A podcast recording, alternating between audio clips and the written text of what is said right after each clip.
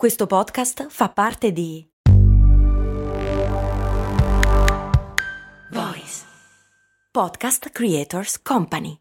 Fino a qualche anno fa il dilemma delle auto elettriche era abbastanza simile a quello dell'uovo e della gallina. Finché non ci fossero state abbastanza colonnine per la ricarica sulle strade, non si sarebbero diffuse le auto elettriche, ma finché le auto elettriche non si fossero diffuse, ci sarebbero stati pochi incentivi a creare una rete di colonnine per la ricarica. Uno stallo che ha fatto sì che per parecchio tempo, con qualche vistosa eccezione, soprattutto in Nord Europa, le auto elettriche faticassero a prendere quota quota. Finalmente negli ultimi anni la situazione si è sbloccata. Se ancora nel 2016 la vendita di auto elettriche, sia elettriche pure sia ibride, era limitata a 760.000 esemplari, nel 2019 la cifra era già triplicata, arrivando a 2,2 milioni. Nel 2020 era salita ancora a 3,1 milioni e poi c'è stato il grande salto tra il 2020 e il 2021, quando le auto elettriche e ibride vendute in un solo anno sono passate da 3 3,1 milioni a 6,5, una crescita superiore al 100% su base annua. Nel 2022 infine abbiamo superato la barriera storica dei 10 milioni di auto elettriche. La previsione è che entro il 2027 questa cifra arriverà a 16 milioni con una netta preponderanza di elettriche pure su un totale di automobili vendute annualmente in tutto il mondo che negli scorsi anni si è aggirato attorno a 60 milioni. È quindi giunto finalmente il momento tanto atteso, quello in cui arriveremo ad abbandonare le auto alimentate a combustibili fossili per passare a quelle elettriche, un obiettivo considerato cruciale per la transizione energetica. Quanti ostacoli ci sono però su questa strada? Quali sono i rovesci della medaglia? E che ruolo gioca in tutto questo un'altra innovazione fondamentale del mondo automobilistico, la tanto attesa guida autonoma? Sono Andrea Daniele Signorelli e questa è una puntata di Crash Extra. Bye.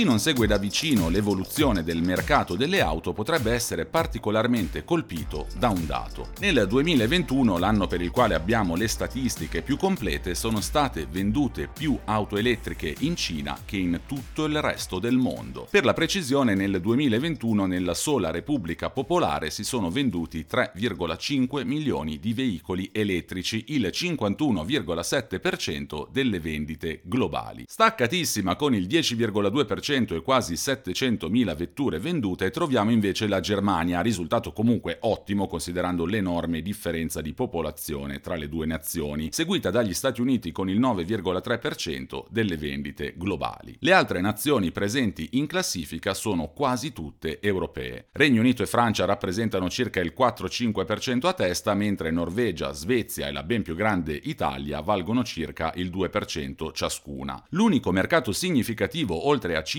Stati Uniti ed Europa è la Corea del Sud con l'1,8%, ma nel complesso il resto del mondo raggiunge solo il 4,6% con circa 300.000 auto elettriche vendute nel 2021. Insomma, oltre il 90% dei cosiddetti EV Electric Vehicles del mondo viene venduto in Cina, Stati Uniti ed Europa. Questi però sono i numeri assoluti. Se invece guardiamo la percentuale di auto elettriche rispetto alla popolazione, ovvero la loro penetrazione penetrazione nei singoli stati troviamo numeri molto interessanti, soprattutto per quanto riguarda l'Europa. Sempre facendo riferimento al 2021, in una nazione come la Norvegia, tra le primissime ad adottare con convinzione le auto elettriche, la percentuale di EV sul totale di auto vendute è addirittura dell'86%. In poche parole, nella nazione scandinava l'addio alle auto alimentate a combustibili fossili si è praticamente compiuto. Non stupirà a questo punto che tutte le altre nazioni più avanzate dal punto di vista dell'adozione siano nord europee. In Islanda Olanda si arriva al 64%, in Svezia al 46% e in Danimarca al 35%. In Germania, che come abbiamo visto è la seconda nazione al mondo per numero assoluto di auto elettriche vendute, la percentuale è invece del 25% e ovviamente la Germania con i suoi 85 milioni di abitanti è molto più popolosa dei paesi scandinavi, il cui più grande, la Svezia, ne ha soli 10 milioni e gli altri sono attorno a 5.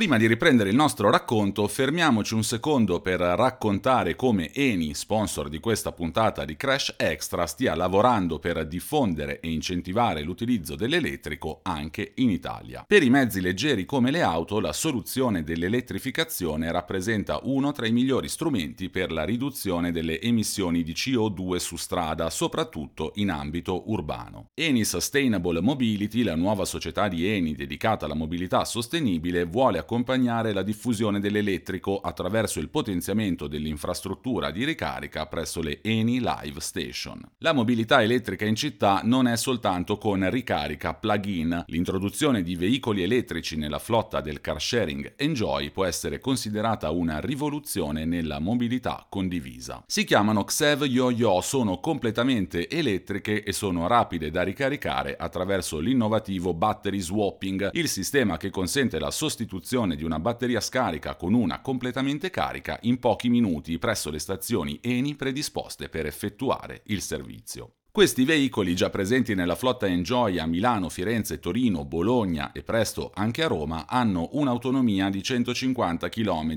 e una velocità di punta di 80 km orari. Ideali per muoversi nelle grandi città in modo comodo, sono anche facili da parcheggiare per via delle loro dimensioni ridotte. Nelle città in cui sono già state introdotte su strada, queste city car 100% elettriche hanno dimostrato il loro potenziale nell'ambito della micromobilità, consentendo garantendo ai clienti Enjoy noleggi più frequenti per percorrenze più brevi. Si tratta di una proposta di mobilità elettrica efficiente con la cui introduzione nel proprio car sharing Eni Sustainable Mobility intende favorire e diffondere una mobilità più sostenibile.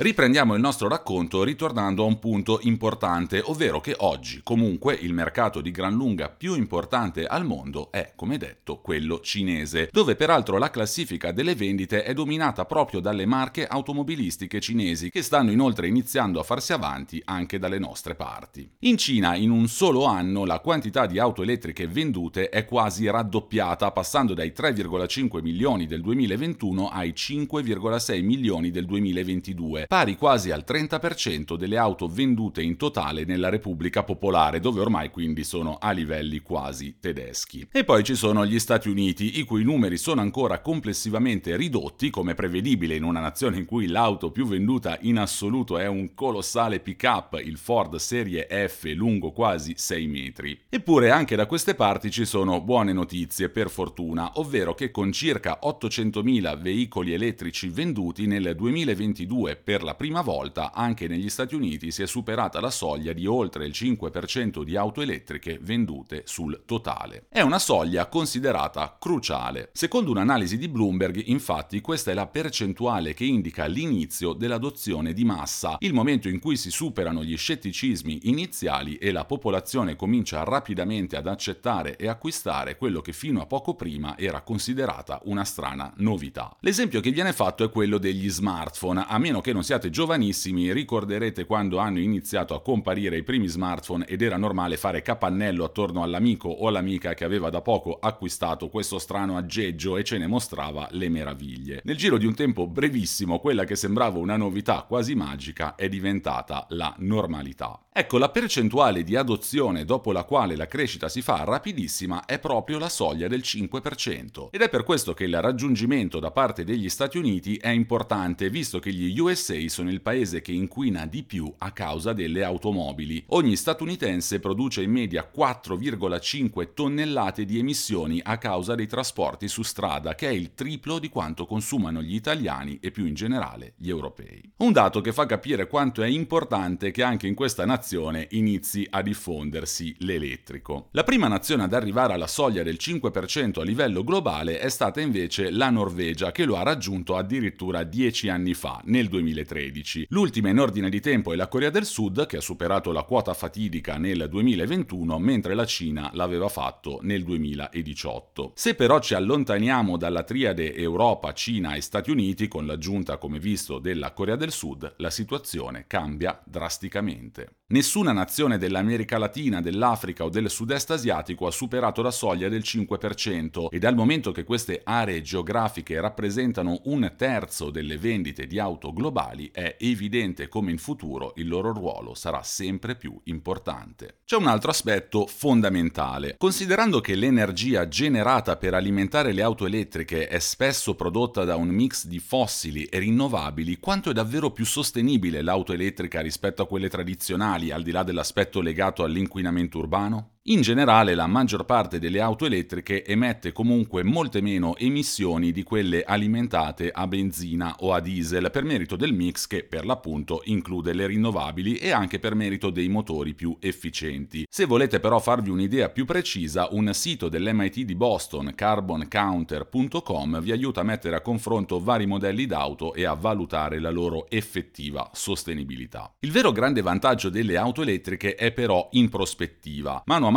che prosegue la transizione energetica, i veicoli elettrici diventeranno sempre più sostenibili, arrivando potenzialmente a essere, per quanto riguarda il loro utilizzo, ma ovviamente non la loro produzione, a emissioni zero. Qualcosa che, inutile dirlo, non può ovviamente avvenire con i motori a combustione interna. Un altro problema legato alle auto elettriche di cui si parla sempre più spesso è relativo ai materiali usati per la produzione delle batterie, in particolare litio e cobalto. Il 70% delle forniture globali di quest'ultimo è infatti estratto nella Repubblica Democratica del Congo, dove è causa di inquinamento ambientale e sfruttamento dei lavoratori. Il litio viene invece estratto in Australia o nelle zone andine del Sud America e richiede un uso estremamente intensivo intensivo di acqua. Da parte dei produttori di auto elettriche, oltre alle promesse di affidarsi solo a fornitori attenti ad ambiente e diritti, c'è anche la volontà di ridurre o addirittura eliminare l'utilizzo di cobalto e di sfruttare molto più a lungo la vita delle batterie anche quando non sono più utilizzabili per le auto, donando così loro una seconda lunga vita, per esempio come fonti energetiche di riserva. Uno studio dell'Università della California, oltre a sottolineare i rischi ambientali connessi a una diffusione sregolata regolata delle auto elettriche a causa proprio dell'eccessiva richiesta di litio, segnala però come accompagnando la transizione elettrica con investimenti nelle forme di trasporto alternativo, ovvero rendendo le nostre città sempre più pedonali e ciclabili e investendo massicciamente nel riciclo delle batterie, è possibile ridurre la quantità extra di litio anche del 90%. Insomma, le sfide non mancano, ma è chiaro che la direzione intrapresa, pur con le tante criticità da risolvere, è quella giusta. C'è però un secondo aspetto che connota sempre il racconto delle auto del futuro e che invece sta deludendo le aspettative. Stando alle promesse del passato, le self-driving cars, le auto completamente autonome che si guidano da sole, avrebbero infatti dovuto già essere realtà. Oltre alle promesse di tanti imprenditori, nel 2016 l'allora ministro dei trasporti statunitense dichiarò che nel giro di 5 anni avremmo visto auto autonome ovunque. Beh, siamo giunti al 2023, ma di auto auto autonome che circolano liberamente su strada ancora non c'è traccia e parecchie start-up e realtà del settore si sono anche arrese e hanno chiuso i battenti. Qualche successo comunque c'è stato. Per esempio, in alcune zone della città di Phoenix è da qualche tempo possibile chiamare un taxi completamente autonomo. Dando uno sguardo alla capitale dell'Arizona si capisce perché sia proprio questa una delle poche città in cui le auto autonome stanno diventando realtà. Gli ampi viali, le strade che corrono corrono sempre parallele o perpendicolari e lo scarso traffico sono tutti elementi che facilitano di molto la vita delle self-driving cars. Altrettanto fanno le condizioni climatiche. In una città desertica dove il sole splende sempre, in media ci sono 17 giorni di pioggia l'anno, i sensori montati sui robotaxi non rischiano di avere problemi di visibilità a causa della pioggia, di farsi confondere dalle foglie trasportate dal vento o di andare in tilt a causa della nebbia. Come reagirebbe invece un'auto autonoma Roma abbandonata tra i confusionari vicoli del centro di Milano in mezzo ai motorini che sfrecciano a Roma sotto la pioggia di Londra o nel traffico di Istanbul, per il momento nessuna startup ha nemmeno osato sperimentare i suoi veicoli nel centro delle complicatissime città europee. Fino a pochi anni fa sembrava però solo una questione di tempo. Dopo aver iniziato la sperimentazione in metropoli dalle ampie corsie stradali e dalle buone condizioni climatiche, si sarebbero gradualmente conquistate le competenze necessarie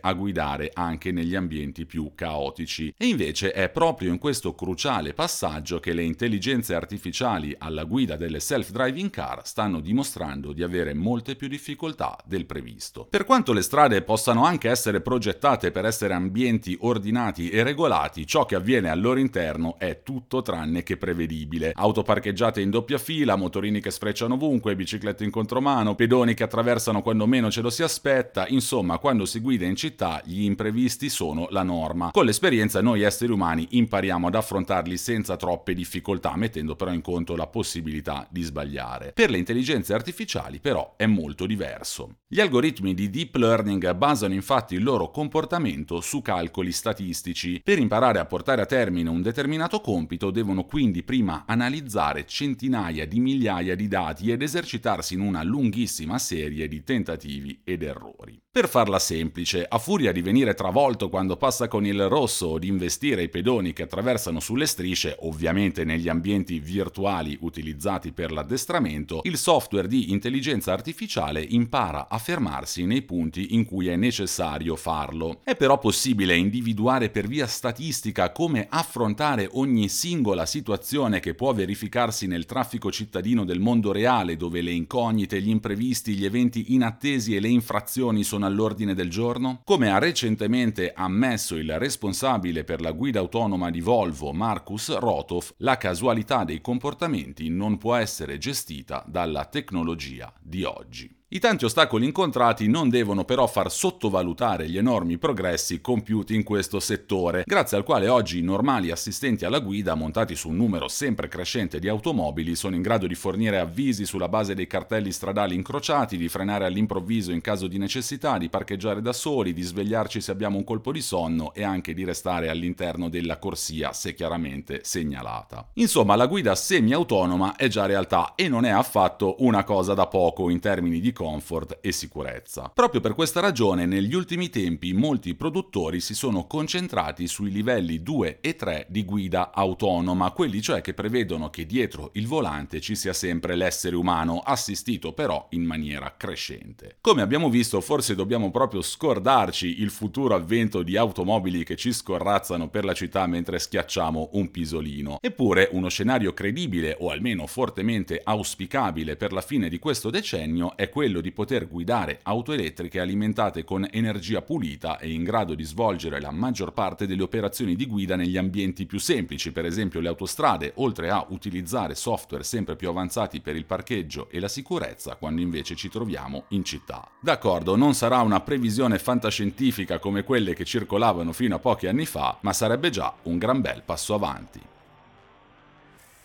Quella che avete ascoltato è una puntata di Crash Extra. Crash Extra è un branded podcast supportato da aziende partner di Voice Network. Crash Extra ha lo scopo di contribuire alla sostenibilità economica di Crash. Per le puntate di Crash, la chiave per il digitale, vi aspetto come sempre ogni mercoledì su tutte le piattaforme di podcast.